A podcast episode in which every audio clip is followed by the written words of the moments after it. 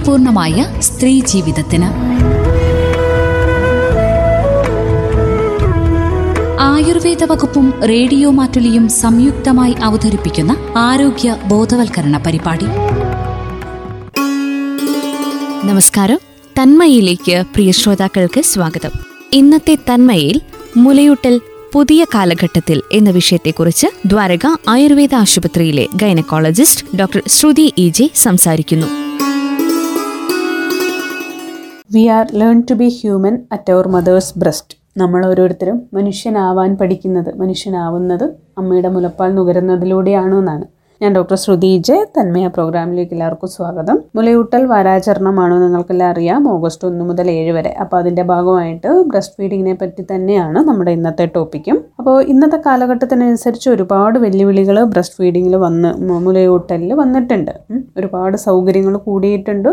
ഒരുപാട് ശാരീരികപരമായിട്ടും മാനസികപരമായിട്ടും ഒരുപാട് കൺഫ്യൂഷൻസും മുലയൂട്ടലിൽ വന്നു ചേർന്നിട്ടുണ്ട്. അപ്പം പ്രസവവും മുലയൂട്ടലും ഒക്കെ ഏറെ മെഡിക്കലൈസ്ഡ് ആയി എന്നതാണ് ഏറ്റവും വലിയൊരു മാറ്റം. നമ്മുടെ ചുറ്റുമുള്ള അറിവുകൾ വളരെ ഏറെയാണിന്ന് അല്ലേ? കഴിഞ്ഞ ഇരുപത്തഞ്ച് മുപ്പത് വർഷം കൊണ്ടാണ് നാം ഇത്രയും അറിവുകൾക്കുള്ളിൽ ജീവിക്കാൻ തുടങ്ങിയത്. അൻപത് വർഷം മുൻപും നൂറ് വർഷം മുൻപും ഒക്കെ അമ്മമാരുടെ സമൂഹത്തിന്റെ മാനസികാവസ്ഥകൾ വളരെ വ്യത്യാസമായിരുന്നു. ഒരുപാട് അബദ്ധധാരണകൾ അന്നും ഉണ്ടായിരുന്നു ഇന്നും ഉണ്ട്.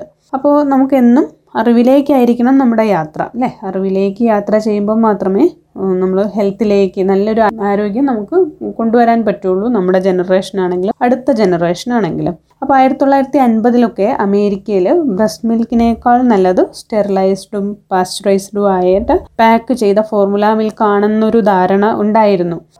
ഒന്നും ഒരു നാല് മണിക്കൂർ കൂടുമ്പോൾ മാത്രമേ അതായത് ഓരോ ഇൻവെസ്റ്റിഗേഷന്റെ ഭാഗമായിട്ട് സ്റ്റഡികളുടെ ഭാഗമായിട്ടൊക്കെ വരുന്നതാണ്. നാല് മണിക്കൂർ കൂടുമ്പോൾ മാത്രമേ കുഞ്ഞിനെ പാലൂട്ടാൻ പാടുള്ളൂ എന്നൊക്കെ ഒരുപാട് മെഡിക്കൽ വേൾഡിൽ തന്നെ അങ്ങനെ കുറേ നിയമങ്ങളൊക്കെ വന്നിരുന്നു. അത് ഓരോ കാലഘട്ടത്തിനനുസരിച്ച് അങ്ങനെ ഓരോ മാറ്റങ്ങളും പഴയതിനെ പുതുക്കി പണിയലൊക്കെ നമ്മുടെ മെഡിക്കൽ സിസ്റ്റത്തിലുള്ളതാണ് അത് ആവശ്യവുമാണ്.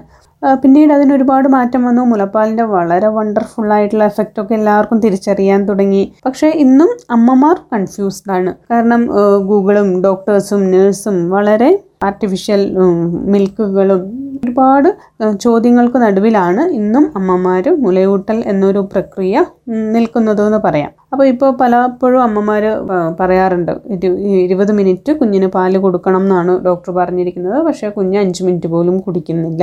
രണ്ട് മണിക്കൂർ കൂടുമ്പോൾ പാൽ കൊടുക്കണം എന്നാണ് പറയുന്നത്. കുഞ്ഞ് രണ്ട് മണിക്കൂർ കഴിഞ്ഞപ്പോൾ എണീക്കുന്നില്ല. എത്ര വിളിച്ചിട്ടും കുഞ്ഞിനെ ഒരു മണിക്കൂർ വിളിച്ചാലും കുഞ്ഞ് എഴുന്നേൽക്കുന്നില്ല. അപ്പോൾ അലാറം വെച്ച് എഴുന്നേറ്റ് രാത്രിയൊക്കെ പാൽ കൊടുക്കുന്ന അമ്മമാരൊക്കെ അങ്ങനെ ഒരുപാട് സ്ട്രെയിൻ മുലയൂട്ടലിനെ സംബന്ധിച്ച് അമ്മമാർ അനുഭവിക്കുന്നുണ്ട്.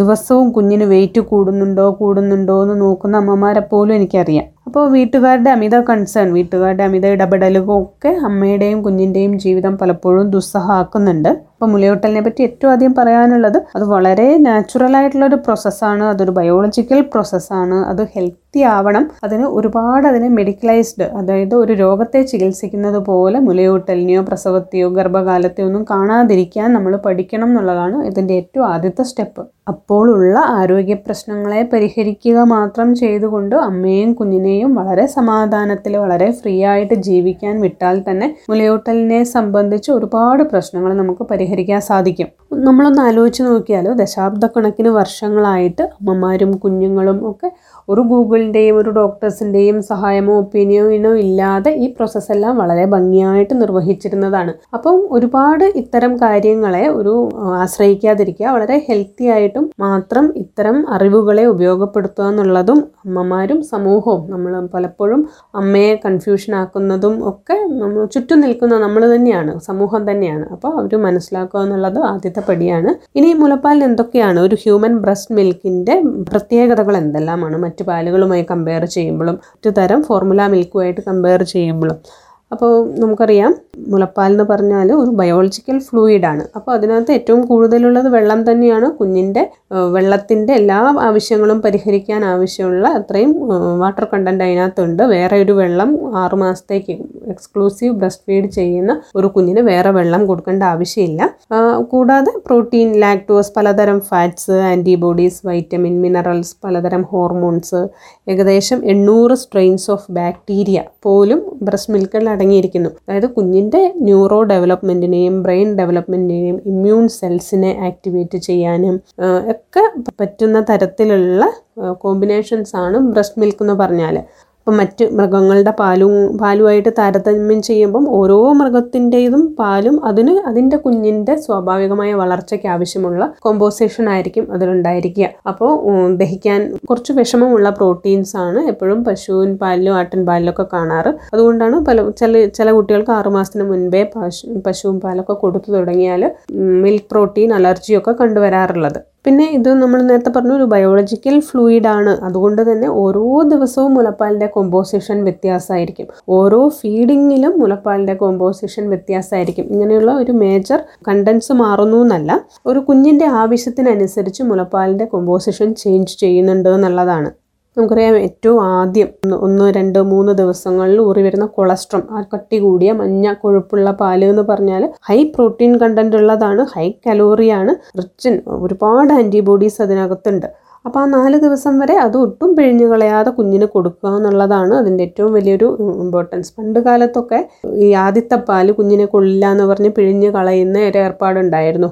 എന്നിട്ട് കുഞ്ഞിന് വേറെ പഞ്ചസാര വെള്ളമോ അതുപോലെ എന്തെങ്കിലും ഒരു എനർജി കൂട്ടാൻ വേറെ എന്തെങ്കിലും കൊടുത്തിട്ട് ഇത്തരം പാലുകൾ ഒഴിവാക്കുക എന്നുള്ളൊരു ടെൻഡൻസി പണ്ടൊക്കെ ഉണ്ടായിരുന്നു. അതൊക്കെ മാറി കൊളസ്ട്രോത്തിന്റെ അത്രയും ഇമ്പോർട്ടൻസ് ഒക്കെ നമുക്ക് ഈ പിന്നീടാണ് മെഡിക്കൽ സിസ്റ്റം അത്രയും ഇതിലേക്ക് വന്നത്. അപ്പം അത്രയും പെട്ടെന്ന് അമ്മയുടെ ഗർഭാശയത്തിൽ വളരെ സെക്യൂറായ വെള്ളത്തിൽ ജീവിച്ച കുഞ്ഞ് അത്രയും അന്തരീക്ഷത്തിലേക്ക് പെട്ടെന്ന് ആ ഒരു വലിയൊരു മാറ്റമാണ് ഒരു കുറച്ച് മണിക്കൂറുകൾ കൊണ്ട് കുഞ്ഞിനുണ്ടാവുന്നത് അല്ലേ? അപ്പോൾ ആ ഒരു ചേഞ്ചിനെ പിടിച്ചു നിർത്താൻ ആവശ്യമായ ഒരു ഇമ്മ്യൂണിറ്റി ബിൽഡ് ചെയ്യാൻ ആവശ്യമുള്ള എല്ലാ ഘടകങ്ങളും ആദ്യത്തെ ഒന്ന് രണ്ട് ദിവസത്തെ പാലിൽ അടങ്ങിയിട്ടുണ്ടാകും. അത് പ്രീ ടൈം ബേബി ആണെങ്കിൽ അതായത് മാസം തികയാതെ പ്രസവിച്ച കുഞ്ഞുങ്ങളുടെ അമ്മമാരുടെ പാലിന്റെ കോമ്പോസിഷൻ പോലും വേറെയാണ്. അത് ആ ഒരു വളർച്ച കുറവുള്ള കുഞ്ഞിന് എത്ര എത്രയും പെട്ടെന്ന് ആ ഒരു കുറവുകളൊക്കെ നികത്താൻ ആവശ്യമായ ഒരു കാൽസ്യം കൂടുതൽ. അങ്ങനെ ഒരുപാട് ചേഞ്ച് ഓരോ അമ്മമാരുടെ പാലിലും കുഞ്ഞിന്റെ ആവശ്യത്തിനനുസരിച്ച് വ്യത്യാസപ്പെടാറുണ്ട്. നാല് ദിവസം കഴിഞ്ഞ് ഉണ്ടാവുന്ന പാലിന് നമ്മൾ ട്രാൻസിഷണൽ മിൽക്ക് എന്ന് പറയും. അതായത് നാല് മുതൽ ഒരു പത്ത് ദിവസം വരെ. അതിനകത്ത് പ്രോട്ടീന്റെ അളവ് കുറവായിരിക്കും. പത്ത് ദിവസം കഴിഞ്ഞാൽ മെച്ചുവർ മിൽക്ക് അതിനകത്ത് പ്രോട്ടീൻ കുറയും ഫാറ്റ് കണ്ടന്റ് കൂടി വരും. മെച്ചുവർ മിൽക്കിൽ എപ്പോഴും ഫാറ്റ് കണ്ടന്റ് കൂടുതലായിരിക്കും. കൂടാതെ വൈറ്റമിൻ ഡി ലാക്ടോസ് കണ്ടന്റ് ഒക്കെ അതിനകത്ത് വ്യത്യാസം വരും. അപ്പോൾ ഇതുപോലെ ഡിസൈനർ മിൽക്ക് എന്ന് പറയാം. നമുക്ക് ഓരോ കുഞ്ഞിനനുസരിച്ചും ഡിസൈൻ ചെയ്യുന്നതാണ് അവരുടെ അമ്മമാരുടെ പാൽ എന്ന് പറയാം.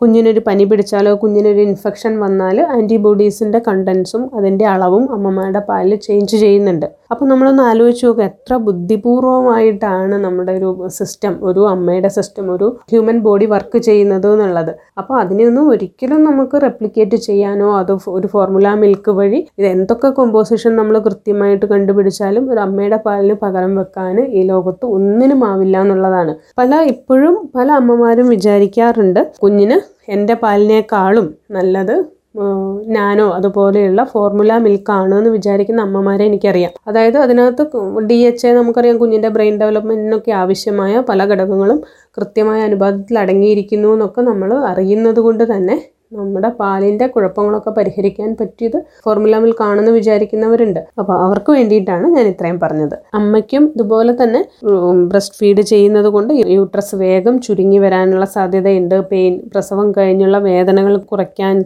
സഹായിക്കുന്നു. ബ്രസ്റ്റ് ക്യാൻസർ ഒവേറിയൻ ക്യാൻസർ പോലെയുള്ള പലതരം ക്യാൻസറുകളെ പ്രിവെന്റ് ചെയ്യാൻ നല്ല ഒരു മുലയൂട്ടൽ അമ്മയെ സഹായിക്കും. അമ്മയുടെ കോൺഫിഡൻസ് ലെവൽ കൂടാറുണ്ട്. പലപ്പോഴും പല അമ്മമാരും പറഞ്ഞു കേട്ടിട്ടുണ്ട് ആ ഒരു ബ്രസ്റ്റ് ഫീഡിങ് സമയത്താണ് തങ്ങളുടെ മനസ്സിലുള്ള ഒരുപാട് ഒരു കോൺഫിഡൻസ് കുറവിനെ അവർ ഓവർകം ചെയ്തത് എന്ന് പറഞ്ഞ് ഞാൻ ഒരുപാട് അനുഭവങ്ങൾ കേട്ടിട്ടുണ്ട്. അപ്പോൾ ഒരു ഹോർമോണൽ ലെവൽ ആ പ്രഗ്നൻസി ഡെലിവറി ആ സമയം കൊണ്ട് ഒരു റീസെറ്റ് ചെയ്യപ്പെടുന്നുണ്ട്. അതുകൊണ്ട് നമ്മുടെ ചിന്തകൾ ആ അമ്മയുടെ ചിന്തയിൽ പ്രവൃത്തിയിൽ ഒക്കെ ഒരു മെച്ചുവർ ആവാനുള്ള ഒരു ന്യൂറോ കെമിക്കൽ ചേഞ്ചസ് എല്ലാം ആ കാലഘട്ടം കൊണ്ട് അമ്മയ്ക്ക് ഉണ്ടാവുന്നുണ്ട്. മുലയൂട്ടൽ സമയത്തും അത് ഉണ്ടാവുന്നുണ്ട്. പ്രധാന ഹോർമോൺസ് ആയ പ്രൊലാക്റ്റിൻ ഓക്സിറ്റോസിൻ ആണ് മുലയൂട്ടലിനെ സഹായിക്കുന്നത്. പ്രൊലാക്റ്റിനെ നമുക്ക് ലവ് ഹോർമോൺ എന്ന് പറയാം. ലവ് അപ്രീഷിയേഷൻ കമ്പാഷൻ ഒക്കെ തോന്നുമ്പോഴാണ് പ്രൊലാക്റ്റിൻ കൂടുതൽ സെക്രീറ്റ് ചെയ്യപ്പെടുക. അപ്പോൾ ഇത്തരം ഫീൽ ഫീലിങ്ങുകളെല്ലാം ബ്രെയിനിൽ വളരെ പോസിറ്റീവായ മാറ്റങ്ങൾ വരുത്തുന്നുണ്ട്. ഓക്സിറ്റോസിൻ ആണെങ്കിലും ബോണ്ടിങ് ഹോർമോൺ ഒരു സംതൃപ്തിയും സന്തോഷവും ഒക്കെ നമുക്ക് തോന്നിക്കുന്ന ഹോർമോൺസ് ആണ് ഓക്സിറ്റോസിൻ പൊതുവെ അമ്മമാർക്ക് അസുഖങ്ങൾ കുറവായിരിക്കും ഇമ്മ്യൂൺ സെൽസ് വളരെ ആക്റ്റീവ് ആകും. നമുക്കറിയാം പ്രസവം കഴിഞ്ഞ് ഒരുപാട് പ്രശ്നങ്ങളിലൂടെ അമ്മമാർ കടന്നു പോകാറുണ്ട്. ശരിക്കും ഉറങ്ങാറില്ല. ഒരുപാട് ബ്ലഡ് ലോസ് അതിന്റെ കൂടെ കുഞ്ഞു പാൽ കുടിക്കുന്ന ക്ഷീണം ഇതൊക്കെ ഉണ്ടെങ്കിലും എനർജറ്റിക് ആയിട്ട് ഫീൽ ചെയ്യാൻ പാകത്തിന് എല്ലാ മാറ്റങ്ങളും ശരീരം നേരത്തെ തന്നെ ഒരുക്കി വെക്കുന്നുണ്ട്. അതുകൊണ്ട് തന്നെ മുലയൂട്ടലിന്റെ ഒരു പ്രാധാന്യം നമ്മൾ വിചാരിക്കുന്നതിനേക്കാളും ഒരുപാട് അപ്പുറത്താണ്. പിന്നെ ഇത് ഇത്തരം അവസ്ഥകളിലൂടെ കടന്നു പോകുന്ന അമ്മമാർക്ക് ആവശ്യമെങ്കിൽ ഒരു ഫ്രീ ആയിട്ടുള്ള ലാക്ടേഷൻ കൗൺസിലിംഗ് നമ്മൾ ഈ ആഴ്ച ഒരുക്കുന്നുണ്ട്. അപ്പോൾ അതിനുള്ള ഫോൺ നമ്പർ ഇവിടെ ഷെയർ ചെയ്യും. അപ്പോൾ അതിലേക്ക് ആർക്ക് വേണമെങ്കിലും ഇത്തരം സംശയങ്ങളോ ഇത്തരം അനുഭവങ്ങളിലൂടെ പ്രശ്നങ്ങളിലൂടെ കടന്നു പോകുന്ന അമ്മയ്ക്ക് വിളിക്കാവുന്നതാണ്. ബാക്കി നമുക്ക് അടുത്ത എപ്പിസോഡിൽ പറയാം. മുലയൂട്ടലുമായി ബന്ധപ്പെട്ടുള്ള സംശയങ്ങൾക്ക് ശ്രോതാക്കൾക്ക് വിളിക്കാം. രാവിലെ പത്ത് മണി മുതൽ വൈകിട്ട് അഞ്ച് മണി വരെ എൺപത്തിയെട്ട് തൊണ്ണൂറ്റിമൂന്ന് അറുപത് അറുപത് തൊണ്ണൂറ് എന്ന നമ്പറിലേക്ക്. ഇന്നു മുതൽ ഏഴാം തീയതി വരെയാണ് ശ്രോതാക്കൾക്ക് സംശയ നിവാരണത്തിന് അവസരമുണ്ടായിരിക്കുന്നത്. ഇന്നത്തെ തന്മയയിൽ നിങ്ങൾ കേട്ടത് മുലയൂട്ടൽ പുതിയ കാലഘട്ടത്തിൽ എന്ന വിഷയത്തെക്കുറിച്ച് ദ്വാരക ആയുർവേദ ആശുപത്രിയിലെ gynaecologist doctor Shruthi E J സംസാരിച്ചത്. ഇതോടെ ഇന്നത്തെ തന്മയ ഇവിടെ പൂർണമാകുന്നു. നന്ദി നമസ്കാരം.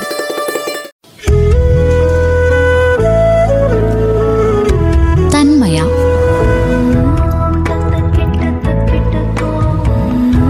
ആരോഗ്യപൂർണമായ സ്ത്രീ ജീവിതത്തിന്. ആയുർവേദ വകുപ്പും റേഡിയോ മാറ്റുലിയും സംയുക്തമായി അവതരിപ്പിക്കുന്ന ആരോഗ്യ ബോധവൽക്കരണ പരിപാടി.